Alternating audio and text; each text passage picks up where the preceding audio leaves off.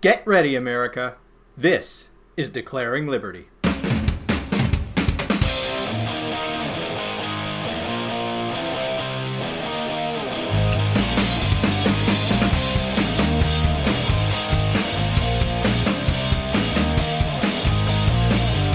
Welcome, my friends. Thank you for joining me. This is Mark Pantano. We've got a lot to talk about today. We're going to discuss Democrats and the mess they have on their hands. They're in big trouble, and we're going to talk about that. Illegal votes in Texas. There's a new report out that the voting rolls down there are just loaded with non citizens who have been voting in Texas elections. We're going to address that. We're also I've got more to say about the Covington kids and the media treatment of those kids and some legal ramifications for them. So we're going to get into that. And I'm also going to be talking about ta- uh, tax returns and President Trump. The Democrats, you probably have heard this, are making a push to force the president to turn over 10 years of his tax records and we're going to discuss that. We're going to talk about the politics and the Constitution surrounding that issue. But let's get straight into the first issue, and that is the Democrat Party and the disarray, to put it lightly, which they find themselves in.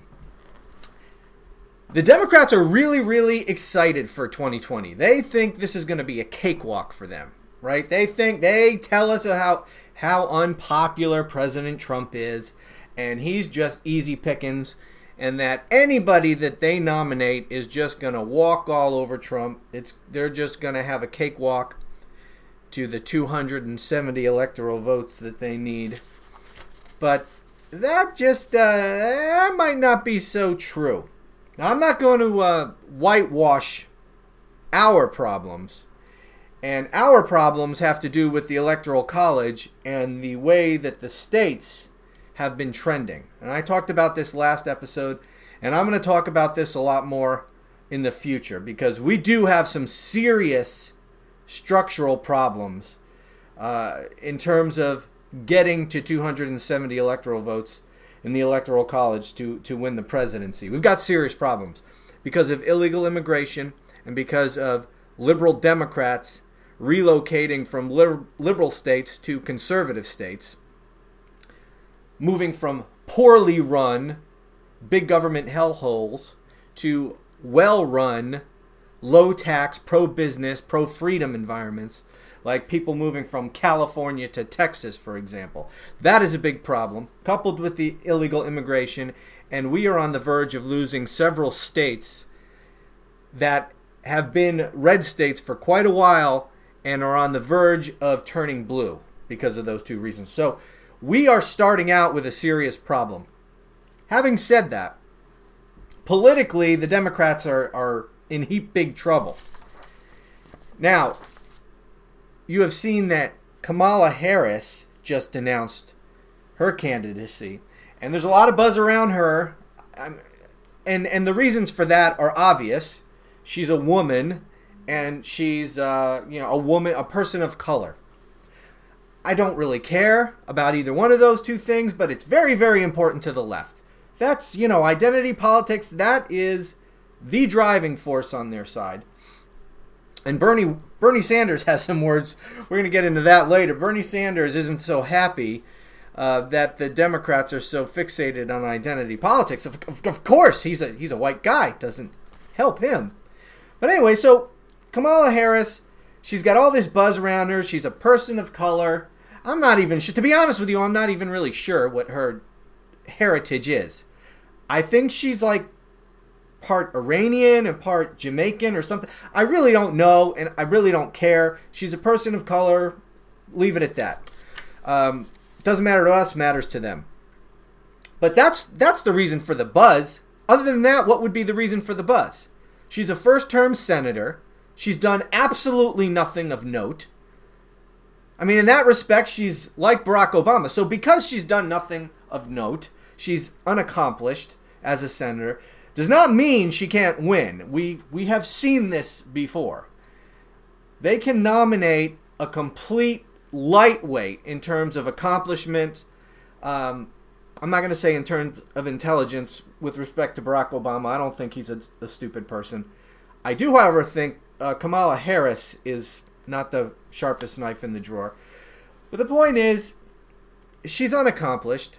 She's only even being taken seriously as a presidential candidate because of her ethnic, you know, racial background and her gender. That's it. There's there's nothing else about Kamala Harris to recommend her for president. Nothing. So let's at least be honest about that. So she comes out, she makes this she makes her announcement that she's running for president official over the weekend.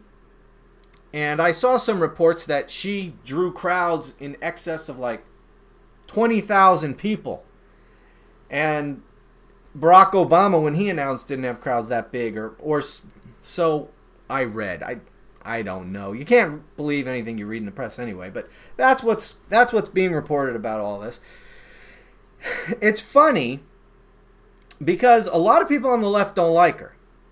She I saw some articles last week that were taking aim at Kamala Harris because she was a prosecutor.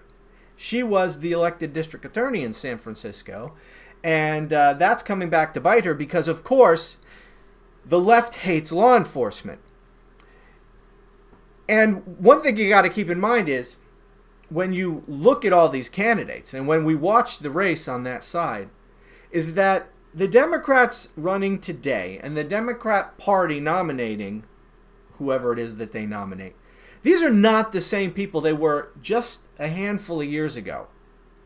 And so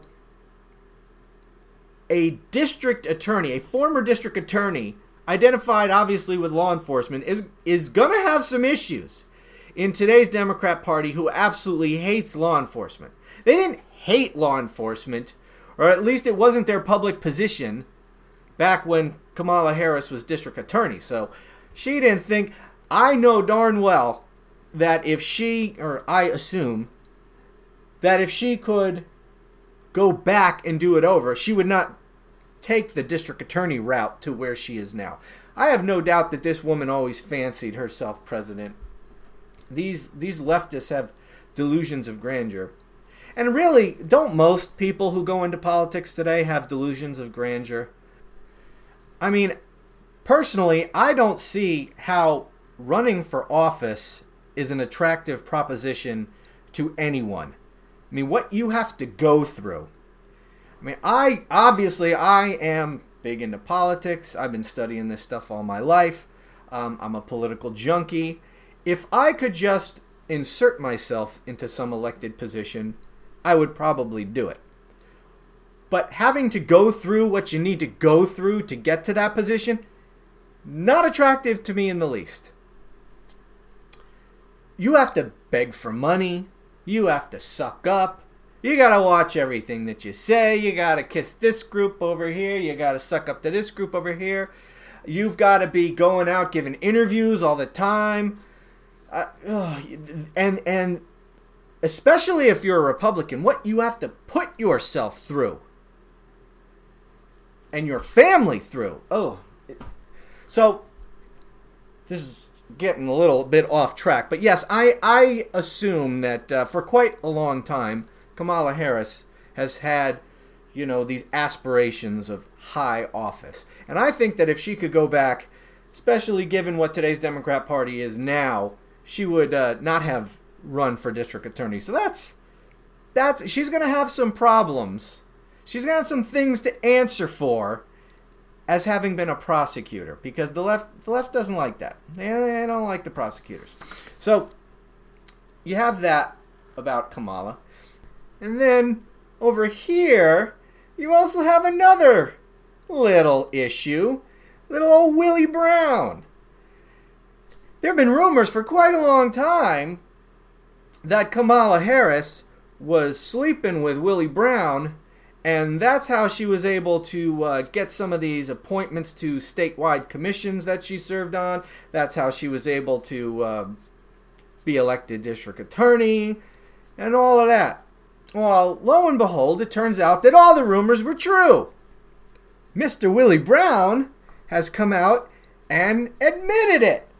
He was dating, as he put it, Kamala Harris while he was married to his wife, who he had been married to since the 50s, I believe. And he came out over the weekend and said, Yeah, yeah, I dated Kamala Harris, so what? This from Fox News. Former San Francisco Mayor Willie Brown is claiming he had an extramarital affair with Kamala Harris 20 years ago. Willie Brown addressed his past extramarital relationship with U.S. Senator Kamala Harris in his weekly column on Saturday, saying he may have boosted the presidential hopeful's career. Yes, we dated. It was more than 20 years ago, Brown wrote in the San Francisco Chronicle. Yes, I may have influenced her career by appointing her to two state commissions when I was California Assembly Speaker, and I certainly helped her with her first race for district attorney in San Francisco. Brown, 84, pointed out that he also helped the careers of other prominent California Democrats, such as U.S. House Speaker Nancy Pelosi, Governor Gavin Newsom, and U.S. Senator Dianne Feinstein. Yeah, but he wasn't sticking it to those people. So we have we have Kamala Harris. Well, let's just continue here. Brown appointed Harris, about 30 years younger than Brown, and just a few years out of law school. A few years out of law school to two well paid state commission assignments on the Unemployment Insurance Appeals Board and the California Medical Assistance Commission.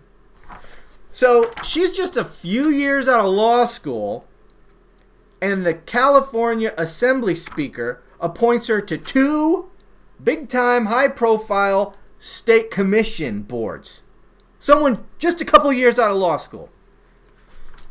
So we have Kamala Harris, who wants to be president of the United States, who in the in the era of Me Too, in the era of strong women and women don't need men for anything, we have Kamala Harris who gets her start in politics. Her entire career in politics owes to this start that she got from being appointed to these boards.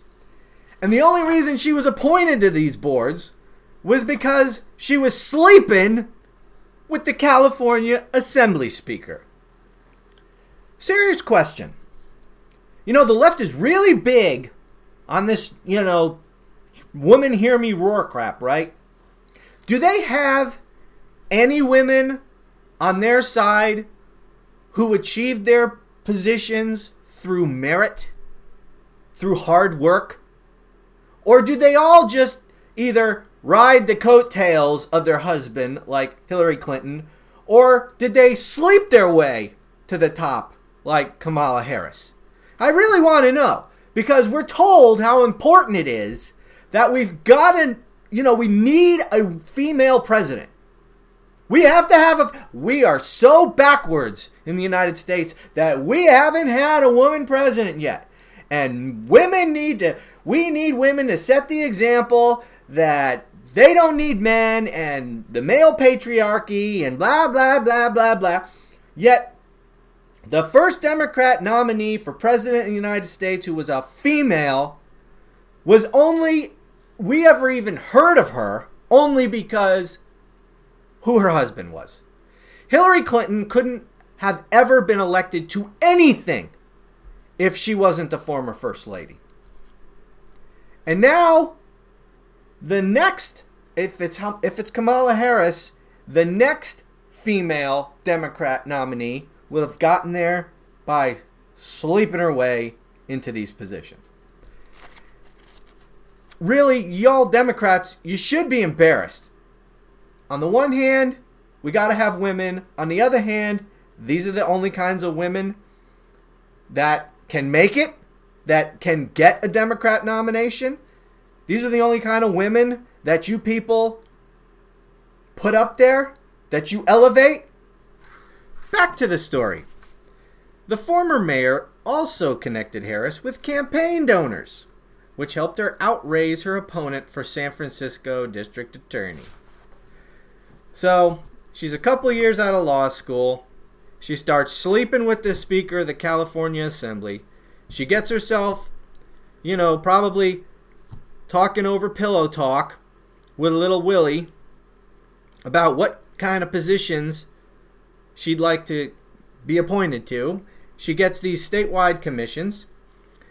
Off the basis of that, she runs for district attorney. And Willie sets her up with all the fundraising. So he gets her her resume and he gets her the money. And now she's district attorney thanks to Willie. And from there, it's just a springboard up and up and up because, of course, she checks all the boxes that are important to Democrats. She's a woman of co- she's a woman and she's a person of color. And that's really all you need. As long as you're progressive because if, if you're a woman of color and you're you're a Republican, that that's that's not going to fly. You those people need to be destroyed. Need to be destroyed. You can't be a conservative woman of color. No, no, no, no, no. But as long as you got the right politics and you're a woman of color, the only way it could get any better for her is if she was actually a man pretending to be a woman. That that would be even better. But, you know, a female person of color who's a progressive, she's got it pretty good. So, but thank you, Willie Brown, for creating Kamala Harris, because obviously she nobody ever would have heard of Kamala Harris if she hadn't been sleeping with Willie Brown. Can we at least all be honest about that? Unless, of course, she found some other well connected person in California to sleep with. So I guess I shouldn't really make that assumption that we never would have heard of her. She may very well just have slept with different people to get her way to the top. But assuming that she didn't do that, we never would have heard of her. So that's what you got. You got Kamala Harris, uh, a lightweight. I mean, this woman, whatever else you want to say about her, she's not terribly bright. If you listen to what the woman says, if you follow what she writes, if you watch these committee hearings, she was on the Judiciary Committee, so we had Brett Kavanaugh that nomination. We the Judiciary Committee in the Senate is a high profile committee. So she's had a lot of opportunity to um, say a lot of stupid things, and she has done so. And she's on Twitter a lot and things like that, and she says a lot of stupid things. This is not a terribly impressive person, but she is what, you know, you got to put her right up there at the top of the Democrat pack. And it's a big pack. Now, what else we got? Oh, Beto O'Rourke. You know, he's another one who's out there with a lot of buzz on the Democrat side. Why? Because he lost a race for Senate? Oh, but but Mark, he came really really close. Yeah, whatever. He lost. Usually losing isn't a springboard for a higher office. But, you know, he can skateboard and he was in a punk band and I guess that's, you know, that's a big selling point on the left, I guess. But Beto O'Rourke, you know, he's not in the Congress anymore. He lost his race for Senate. So now he's just married to a multimillionaire living off of her money. And he uh, recently has gone on, I don't know, he jumped in his car and just kind of went traveling around and blogging as he went. This little, oh, look at me. I'm super relatable and down to earth social media campaign that he went on. He gets in his car, he drives around through bunch of states and you know, blogging along the way. He goes to the dentist and does a Facebook live session while he's getting his teeth cleaned or whatever. What kind of nut, really? I mean, so Beto, Beto's not doing well, or so we would be led to believe. I mean, you can't when these politicians say anything, you don't know if it's an act or if they're being sincere. But taking little Robert Francis Beto O'Rourke at face value, he tells us that he's been in a real funk since he lost his election to Ted Cruz. And he recently gave an interview to the Politico. and here's part of what they write.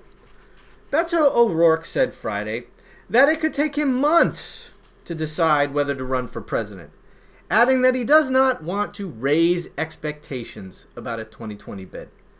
Well, again, I don't know if any of this is true or not, but you know, waiting months.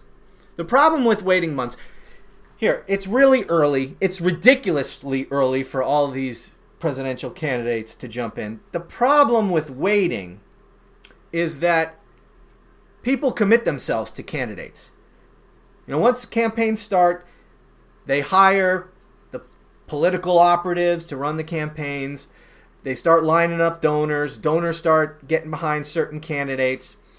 And all those people kind of get snatched up. And if you wait too long, a lot of these people that might otherwise have supported you, joined your campaign, donated to your campaign, have already committed themselves to other campaigns. So that's kind of a problem. However, there's also something to be said for waiting. Let all these other candidates kind of burn themselves out, uh, see how it shakes out, see how the race is is starting to come into play, and then you jump in with a strategy to deal with how the race is kind of shaping. So it might not necessarily be a bad thing if you're if you're waiting, you're on the Democrat side and, and you're waiting several months to jump in. It might actually be a shrewd move, could be a big mistake. It just depends. But so he could just be coy here, but he says he doesn't want to raise expectations.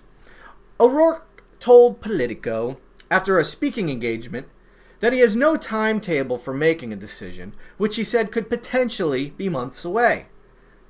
There are people who are smarter than me on this stuff and study this stuff and are following this and say you've got to do it this way or get in by this point or get in this way if you were to get in it at all, O'Rourke said this morning of his timing.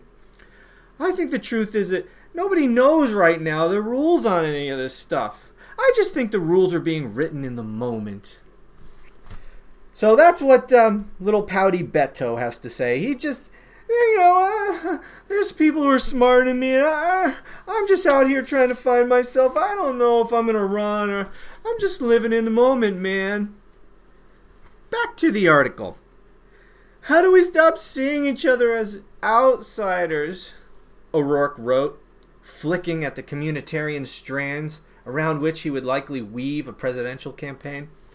How do we reconcile our differences, account for the injustices visited upon so many, understand the pride that each of us feels for ourselves, our families, our point of view, and respond to the urgent needs of this great democracy at its moment of truth? As the country literally begins to shut down, how can we come together to revive her? Oh my god, this guy. Oh, little Beto continued. I know we can do it. I can't prove it, but I feel it and I hear it and I see it in the people I meet and talk with. The former Texas congressman became a national sensation during his closer than expected loss to Republican Ted Cruz in the Texas Senate race last year, vaulting into the 2020 contest's top tier on the strength of his inspirational campaign. And after raising more than $80 million in his Senate run, O'Rourke is widely considered capable of amassing millions of dollars quickly to fund a 2020 bid. Okay, let's let's talk a little bit of truth about that Texas Senate race. Beto O'Rourke, Robert Francis, did not become quote unquote a national sensation on the result of his inspirational campaign. Robert Francis became a national sensation because the media promoted him incessantly and obscenely.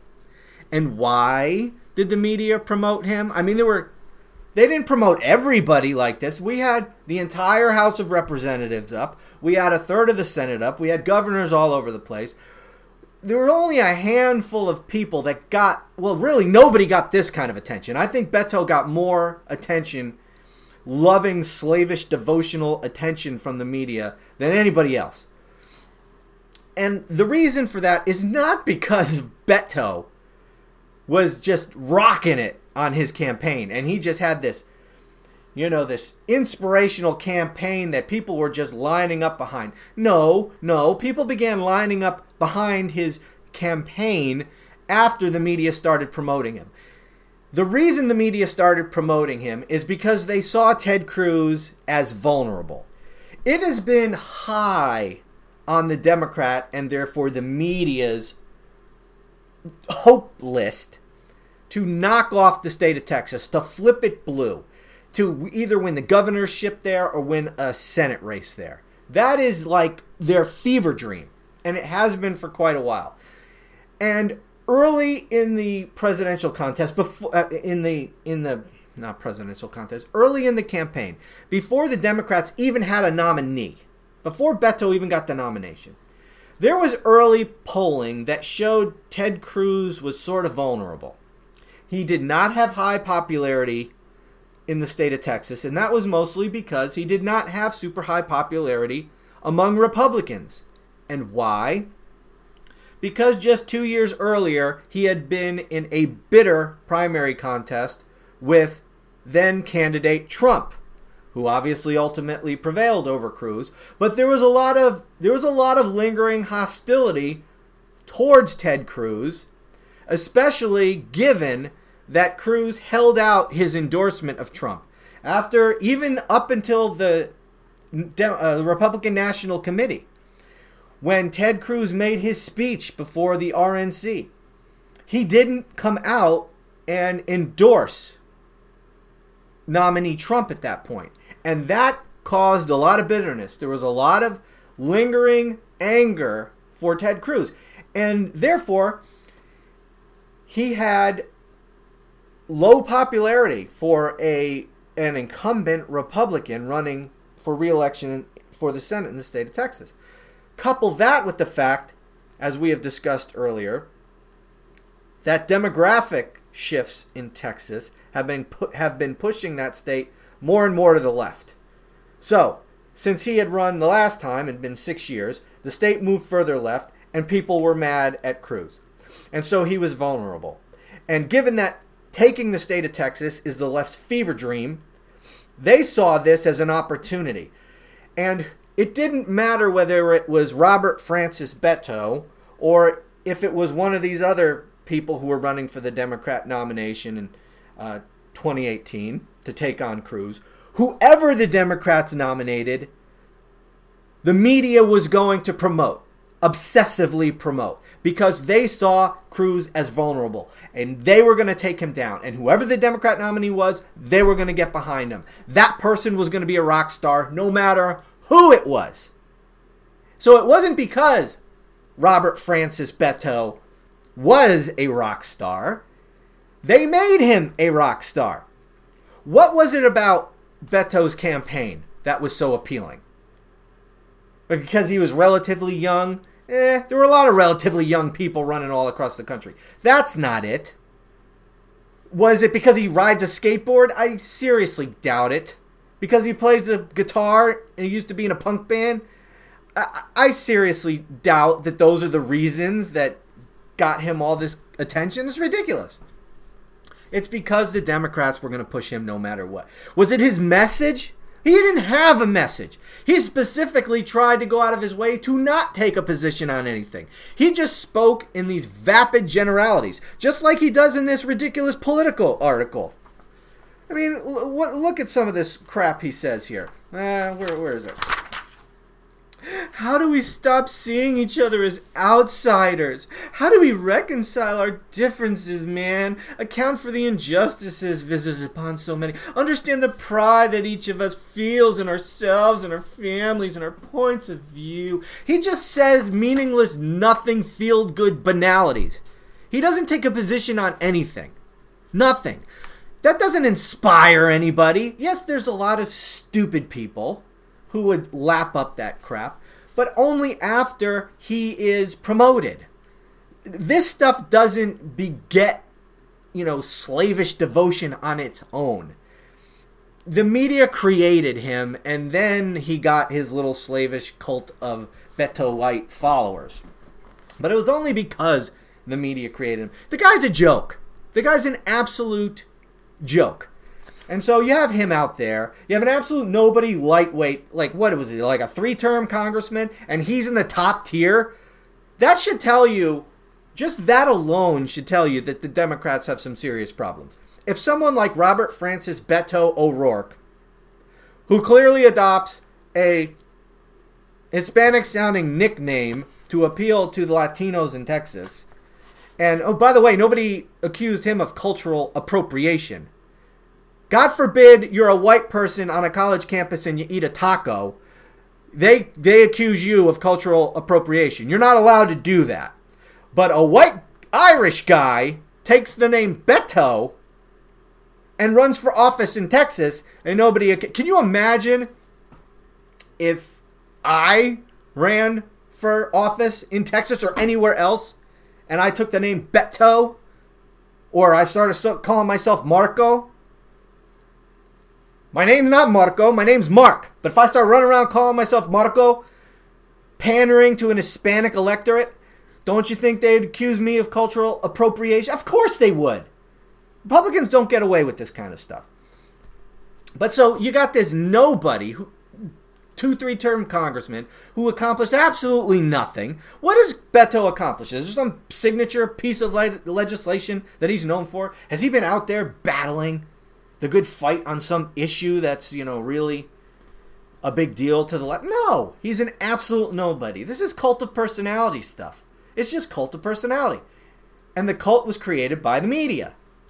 The fact that this guy is considered a top tier candidate shows you that they got problems with their fields of candidates. So you got in the top tier, you've got Beto and you've got Kamala.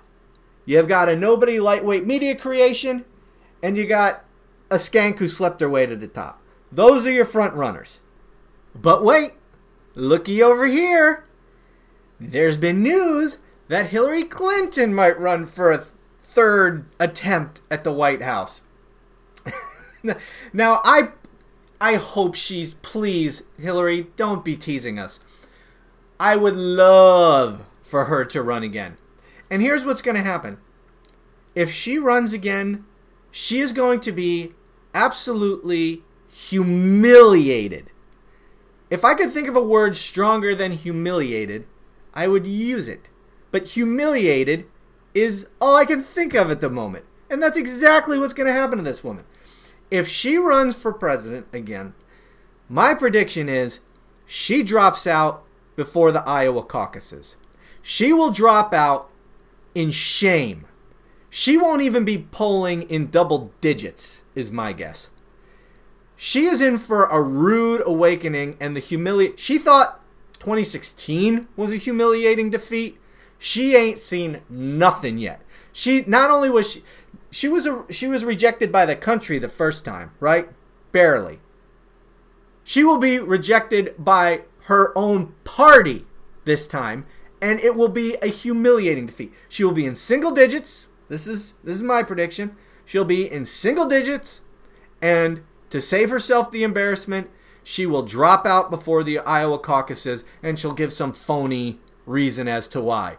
Oh, her health or her family. You know, her granddaughter is, you know, she's five now or whatever she is, and she wants to spend more time with her granddaughter or whatever. She'll give some safe face saving excuse for why she's got to get out of the race but she will have to drop out before she comes in like eighth behind Julian Castro or something in Iowa. That's what's going to happen to her. So she's a, but she's out there. She's out there, and you know you got to consider her as a heavy hitter at this point, just because she was the nominee last go round. But I think she would, she, she she'd be humiliated. So, are there any other big candidates that could be considered top tier? Candidates. Well, you got Joe, you got old Gropey Joe. He's out there waffling on the fence. And of course, there have been articles out there. He's very upset with Barack Obama because Obama has been giving attention to some of the other candidates, some of these younger people like Beto and Kamala. And he's just not showing any love to old Gropey Joe. But he's out there, and a lot of these polls show Joe Biden in the lead among Democrats, but n- none of these polls really make a lick of difference at this point. I seriously doubt Joe Biden has a shot at the nomination. He he may be the most formidable candidate to Trump in a general election, but I really don't think he has a shot at getting the Democrat nomination. He's a guy, he's old, and he's white. And he's been in politics for over 30 years, and the Democrat Party has changed completely from just a few years ago. So, statements that old Gropey Joe made back 20, 30 years ago um, are going to come back and haunt him. You can't take the position that Democrats took 20, 30 years ago and hold those positions now. You're a right wing, extremist, hateful, racist, bigot, homophobe, xenophobe, whatever other kind of phobe they're throwing around. So yeah, Joe's got some serious problems. He's gonna have he's gonna have a lot of splaining to do if he runs uh, for the nomination. So I don't see him going anywhere. And then you got old Bernie, old Bernie the pushover, Bernie who let the DNC and Hillary Clinton push him all around last time. Let's be honest. Hillary stole that nomination from Bernie. Bernie knows it. Bernie knew it at the, knew it at the time, and Bernie did nothing. Bernie did nothing. And Bernie's got some problems too. Because, like I said, the Democrat Party has gone so far to the left that even crazy leftists like Bernie are finding a hard time being in that party. Not because he's not crazy left enough on the politics, but the politics aren't enough. You got to be the right identity now to get the Democrat nomination, to be a star on the Democrat Party. You got to be the right gender. You got to be the right color. Bernie isn't either of those two. He's a really white guy. Really, really white with really, really white hair. Those things don't help. I've got an article here from something called Pink News. And it talks about how Bernie is, and I've seen this other places too. This just happens to be the article I picked out.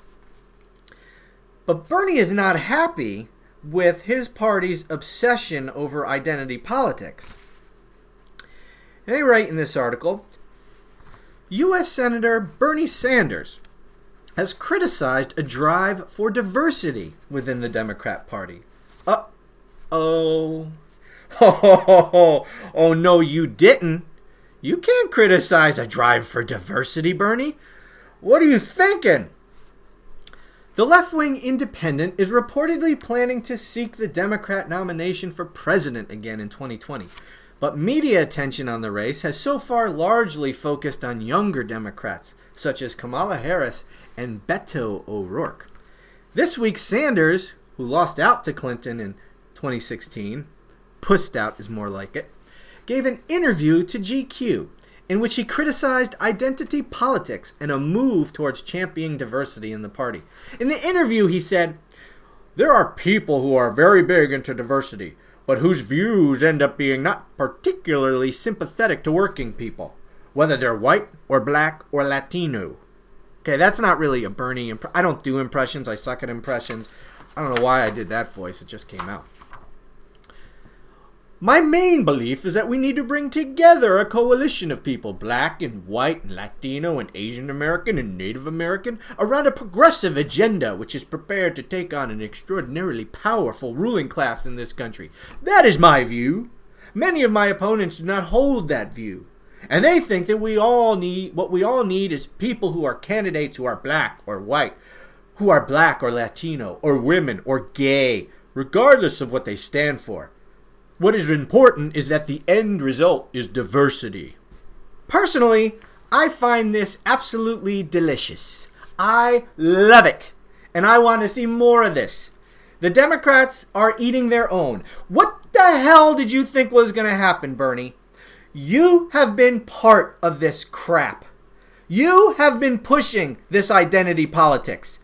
You have been repeating all of this same garbage about how we need people who are, you know you've been you've been beating down white people. White privilege. How many times have you said white privilege bernie? How many times have you railed against the patriarchy bernie? How many times have you told us how we need more women in politics and we more need more blacks in politics and more than everything based on identity politics. Now you're telling us that what we need are people what you people in the democrat party need are, are people we can rally around based on your progressive values on ideas.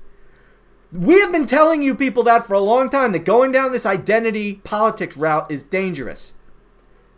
Who cares about the color of someone's skin or what's between their legs or whatever? In our politics, we should only be concerned about what comes out of their mouth, their thoughts, their ideas, what we want to do with the country. Who cares? Or if we're going to be colorblind, then let's be colorblind. But you haven't been on that side of things, Bernie. You've been on the identity identity politics side for a long time. You've been full bore into that garbage. And now suddenly you want to pull your party back from the identity politics. Why? Why? Well, it's obvious why. Because you're a white guy. You're a heterosexual white guy. You're persona non grata in your party, thanks in part to people like you. So I personally love it. I love it that this is coming now back to bite you. It's sick that this is happening, and it's not good that this is that your party has gone in this direction. But given that it has, I like to see it come back and bite people like you right in the keister. So I want to see more of this. So poor Bernie, poor Bernie, he's getting problems. And, and of course, coming out and saying stuff like this, Bernie, isn't going to help you win the nomination. You might be feeling this. You might be upset about the identity politics which you helped to create, but you certainly can't rail against it. You can't say this stuff publicly. You're going to come out and talk against diversity candidates? Are you kidding me? Oh, Bernie, Bernie, Bernie, Bernie. Methinks you missed your shot, Bernie. Perhaps if you hadn't been such a puss, you could have been the nominee in 2016. And truth be told, I think Bernie Sanders would have been a more formidable candidate than Hillary. Okay? Bernie Sanders' followers actually liked him. Nobody really liked Hillary Clinton, not even her followers. That's why she couldn't get a lot of them to the polls. No one gave a crap. No one was all that jazzed about Hillary. And then on top of that, you add the fact that for months, the entire mainstream media was telling the entire country that Donald Trump had absolutely no chance, that Hillary Clinton was absolutely guaranteed to win. She had like a 99.9% chance of winning.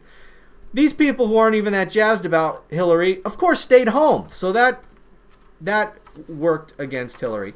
But Bernie had a much better chance to win that election, I believe, than Hillary did. But alas, Bernie's a wuss as most Democrat men are. And usually, when I say Democrat men, I put the men in air quotes because there are very few men on that side anymore. What passes for manhood on the Democrat Party, you know, is uh, is not really manhood as it has been known for a very long time. But so that so that's what you got. You got Bernie, you got Hillary, you got Kamala, you got Beto. Do we have any other top tier candidates? Maybe Elizabeth Warren, maybe. She's got problems too. Besides the fake Indian problem and her pathetic attempts at appearing relatable, like in that ridiculous video having a beer with her husband in the kitchen where she awkwardly thanks him, "Thank thank you for being here." Like where else is he going to be? It's his friggin' kitchen. That was just cringe inducing. That was ridiculous. But on top of that, you know, th- this party is going so far to the left that Elizabeth Warren, who also probably missed her shot, she should have ran in 2016, but she was scared of Hillary. She got forced out of, uh, you know, talked out of running. She is pushing so hard to the left to try to get noticed. And of course, the entire, I mean, this is going to be the problem with the Democrat field is that there are so many of them, and their party has become so left wing crazy that they're going to just be in a constant state of trying to outdo each other with how far left they can go. And in that attempt, Elizabeth Warren recently came out with a wealth tax. Not a 70% or 90% income tax like the socialist Ocasio Cortez is pushing. She wants to go even further than that. She wants a wealth tax. She wants the government to take a look at every single thing that you own the cash in your savings account, in your retirement, in your property that you own, your house, your investments, everything, your cars, your personal property, all your accumulated wealth. They want to put a dollar figure on that and then take a chunk out of it. That's how far, that's asset seizure my friends. That is confiscation of property. That's how far this party is going. And they're going to go much further than that. Make no mistake about it. That's just the opening salvo. We're only in January of 2019. They're just getting warmed up in terms of how far left these people are going to go. God only knows how far left they will be by November 2020. I shudder to think, and I shudder even more to think at the op- that they might actually win. Let's hope that that isn't a possibility. But so so you, that's those are basically your your top tier. Then you got a whole bunch of people out there just trying desperately to be noticed that are just a ridiculous group of losers. You got Julian Castro, um, Actually, I don't even want to get into all of them. I've already gone way longer on this than I intended to. But you also have this problem. You got the possibility of independent leftists not running in the Democrat Party, but running for president as independents in the general election. And that is the apocalypse scenario for Democrats. If you get a rich, liberal independent running in the general election against Trump and against the Democrat nominee, who is going, you know, and, and this independent is going to position themselves somewhere between the crazy left of the Democrat Party nominee and Trump and try to stake out some middle ground, that is the absolute apocalypse scenario for Democrats. Because that person is not going to draw many Republican votes. The base of their vote is going to come from Democrats. From some people who still are a little tiny bit sane. Overall, insane because anyone who identifies with the left anymore is insane, in my opinion. So far left have they gone.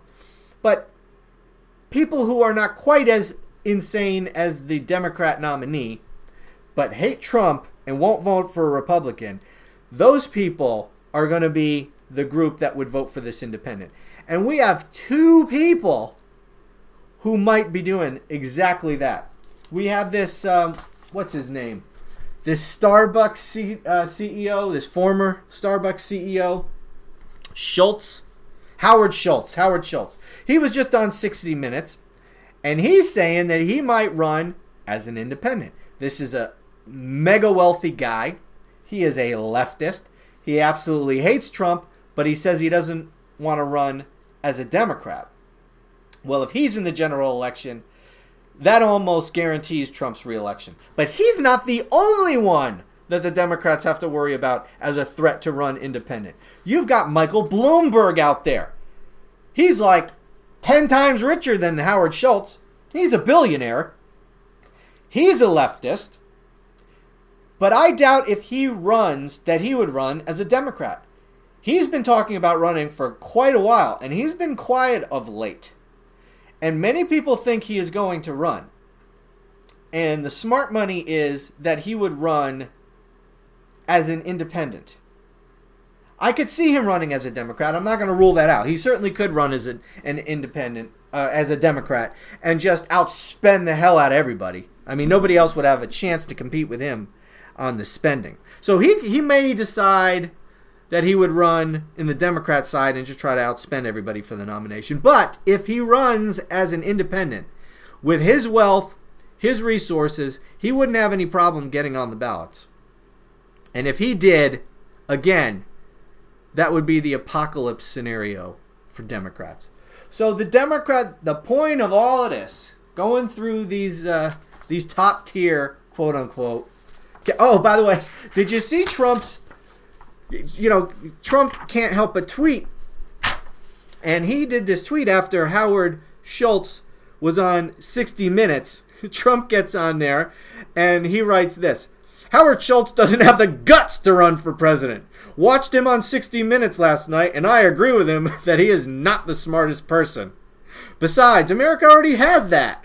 I only hope that Starbucks is still paying me their rent in Trump Tower. I love it.